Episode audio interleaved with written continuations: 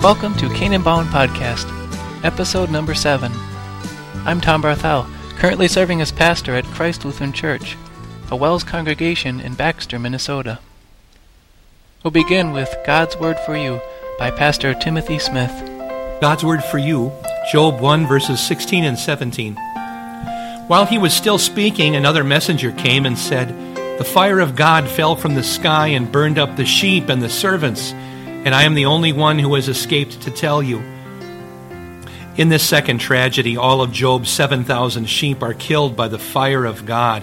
Now, this could be a reference to lightning, as it is in 1 Kings 18:38, or to a storm of burning sulfur from a volcanic fissure, such as that which destroyed Sodom and Gomorrah. This kind of an event is also used in the Bible as an example of the judgment of the last day. We find that in Psalm 11, in Isaiah 30, Ezekiel 38 against Gog, and several times in Revelation, and once even later in Job 18:15. Because of the early date of Job, some people see a possibility that if Job's sheep were grazing close to the shore of the Dead Sea, they might actually have been destroyed in the very same lava storm that destroyed Sodom and Gomorrah just after sunrise one day, along with the towns and vegetation of the area. That story's in Genesis 19, verses 23 to 25. However, we can only leave that as a possibility and not as a certainty. Let's go on to verse 17. While he was still speaking, another messenger came and said, "The Chaldeans formed 3 raiding parties and swept down on your camels and carried them off. They put the servants to the sword, and I am the only one who has escaped to tell you." In this third tragedy, a Chaldean raid is ascribed. Ur, a city in Chaldea, had been the place of Abraham. At this time, the Chaldeans occupied cities along the banks of the Tigris River, the eastern edge of today's Iraq. The 3 raiding parties are similar to the tactics of Gideon in Judges 7. The purpose for the 3 groups was perhaps first one group to create a diversion to draw away the servants, and then one group to drive the camels into a certain direction, and then a final group to surprise and kill the servants. Later, the Chaldeans would become renowned as magicians. Their name is the word used in the Bible for wise men or magi. But here, the only place when the wise men even are mentioned with camels, they are mere thieves and bandits. Were these raids by the Sabaeans and the Chaldeans nothing but singular events stirred up by Satan to persecute Job? Or did the devil use some bigger events to stir up the pot all around the countryside?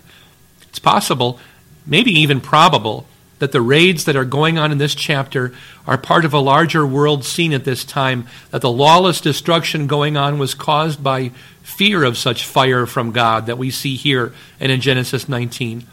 Canaan looked inviting, well watered, Genesis 13 says, like the garden of the Lord. But if such firestorms made agriculture a gamble at best, then the emerging bands of thieves would be something we would expect to find. These are not the last of Job's troubles, but his losses are starting to pile up. So far, of the possessions that he had, this is what has taken place. 7,000 sheep destroyed by fire, 3,000 camels stolen by the Chaldeans, 500 yoke of oxen stolen by the Sabaeans, 500 donkeys stolen by the Sabaeans. In addition, all of the servants that were guarding and keeping his herds and flocks were killed. So far, only 3 men have survived to tell the tale. The Apostle Paul says, "We are hard-pressed on every side, but not crushed, perplexed, but not in despair, persecuted, but not abandoned, struck down, but not destroyed." All of these things come only with God's permission. The devil can't strike any of us if God does not permit it. When we have troubles, as Christians, we can see them as tests or challenges, and we have to recognize that God works out everything for the good of those who love Him. And sometimes, my head cold might simply put me into a place where I can be of service to somebody else in need, all to the glory of God. In Christ, I'm Pastor Tim Smith. This is God's Word for You. For Canaan Bound Devotion today, we look at Genesis chapter 12. Verse 1, leaving behind what is false. The Lord said to Abram, "Leave your country, your people, and your father's household, and go to the land I will show you." Abram's place of origin was Ur of the Chaldeans. This is most likely the location we know today as near southeastern Iraq. It was 500 miles from the land of Canaan as the bird flies. The journey for Abram's route would be over 1,000 miles long. Abram would be traveling in a large ark through the region around Baghdad, through what we call Syria, along the border of modern-day Turkey. His father, Terah, took him with some others en route to the land of Canaan. But Terah stopped at Haran, hundreds of miles north of Canaan. Abram, who we know much better as Abraham, didn't grow up surrounded by people who worshipped the Lord. In fact, Scripture speaks about Terah, his father, and others in the land of Ur as those who worshipped false gods. We read in Joshua 24, "This is what the Lord, the God of Israel, says. Long ago your forefathers, including Terah, the father of Abraham and Nahor, lived beyond the river and worshipped other gods. But I took your father Abraham from the land beyond the river and led him throughout Canaan." It seems that false god worship hung around in Terah's family, too. We see many years later, after Abram's journey, when Abram's grandson Jacob meets his relatives, he comes across Laban. Laban had a household which had idols which his own daughter Rachel coveted and stole from him. God called Abraham out of a place, which he was probably fairly comfortable. It was, after all, the place of his father's household, where he lived with his family members. But God called Abraham to leave behind family ties, leave behind the worship of false gods, to travel to a place where he could worship the Lord alone. God in mercy called you through his gospel. Some Christians must leave behind friends and family. Some are blessed to have friends and family who do worship the Lord along with them. But all believers have been called from darkness of unbelief to trust in the Lord. We're not headed back to unbelief and worship of what is false. We're headed to the land he will show us. What do we need to leave behind? We need to leave behind everything which would pull us away from worship of the true God. You are not traveling to a land called Canaan, but like Abraham, you are headed to a home where God promises to take you. Continue to hear his word, and be ready to daily leave behind all which is false, however comfortable it may be to cling and hold on to it. Let go, and forever leave behind whatever might pull you from the worship of the true God. The Lord has called you to be his own, and in him, in Jesus, you will find rest. Up next, we have a song featured by Tracy Fedke, "All in All," on her album Child at Home. As I look around this world, I see so many troubles. They seem so much bigger and stronger than me, too big to handle. Then I remember how you took my hand in yours and you saved me. You saved me. You are the rock that I stand on. You will never let me fall. You are the one I depend on. You are my all in all.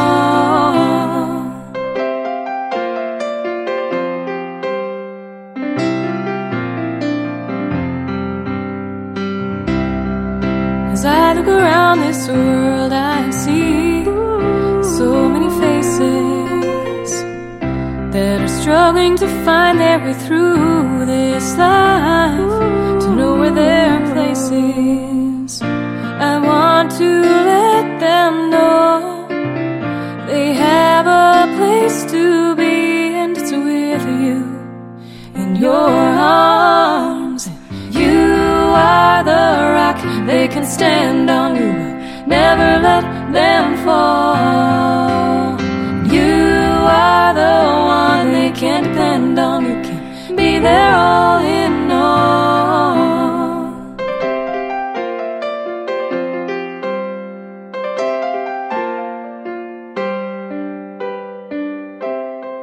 I know of a place I can't yet see, where there is no crying, where there is no heartache, no more mystery, where love keeps on singing. I have done nothing to deserve the place you've won for me with the blood of your own Son. You are the rock that I stand on, you will never let me fall. You are the one I depend on. You are my all in all. You are my all in all.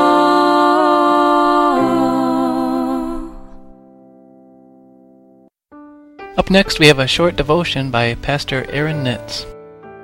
The verse from God's Word that we'll focus our attention on today is from Philippians chapter 4, verse 4. It says, "Rejoice in the Lord always. I will say it again, rejoice." So what are you glad about this Christmas season? Christmas cookies? Christmas music? Christmas traditions? What's trying to rob you of joy this Christmas season? Tragic news? An absent family member? Busyness? But notice what God says in this verse. He says, rejoice. Always. Not just sometimes or occasionally, but all the time.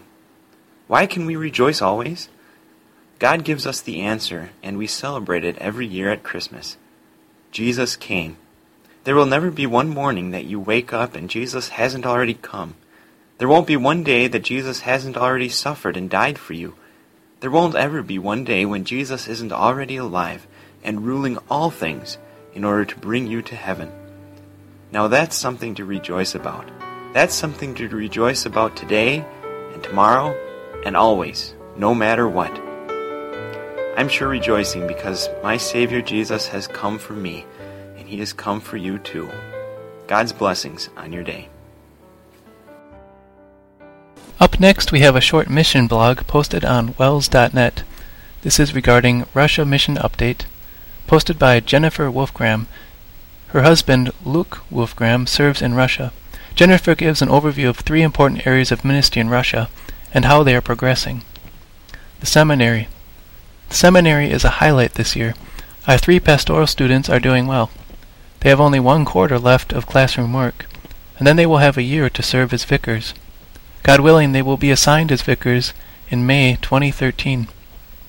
During the fall quarter, the seminary students conducted their first Sunday morning adult Bible class, and they did one more Sunday morning adult Bible class during Advent. God willing, our part-time seminary instructor and his wife will be arriving for the final quarter of the classroom study soon. Everyone is looking forward to having vicars. The students can't wait. The congregations are excited. But it won't surprise me if missionary Wolfgram is most excited of all. The summer of 2008, missionary Wolfgram went from serving one congregation to two. In the fall of 2008, that turned into three. Then in the fall of 2010, when the only national pastor resigned, that turned into four. It has been a very hectic pace. In May, there will be vicars who can begin to do more producing, writing sermons, conducting classes, visiting the sick and delinquent. Then the missionaries can move to doing more advising, mentoring, nurturing. This will be a tremendous step in the right direction for the Russian church body. Thank God for sending workers. You can read the rest of Jennifer's blog update at wels.net, where she also talks about outreach programs. This blog was first shared on January 22nd, 2013. If you would like to help contribute recording of blog recordings for the Canaan Bound Podcast, please contact Tom Barthel at pastorbarthel@gmail.com. On occasion on Canaan Bound Podcast, we'll be sharing with you recordings of public domain hymns that are used in worship services. This is a recording from the Wisconsin Lutheran Seminary Chapel Service. You can listen to the chapel services at Wisconsin Lutheran Seminary by going to wels.net. The entire podcast of the service is available for you there. This hymn is called Forever with the Lord. It is hymn number 218 in the Christian Worship Hymnal.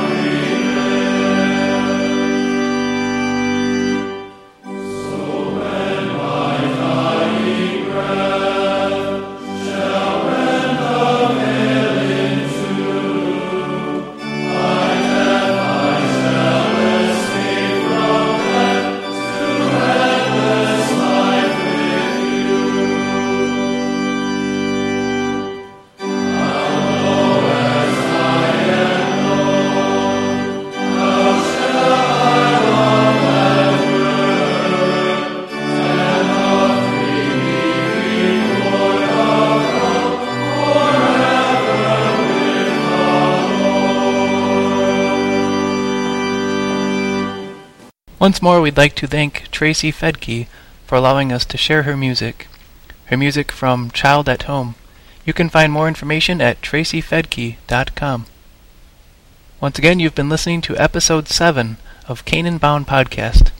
This podcast was first shared on January of 2013. Visit Canaan Bound Podcast to learn how you can support the ministry of the WELS and the artist featured on this podcast. My name is Tom Barthel. It was a privilege to be your host for this episode. We encourage you to visit wels.net to find a WELS ministry location near you. Thanks for listening. You are my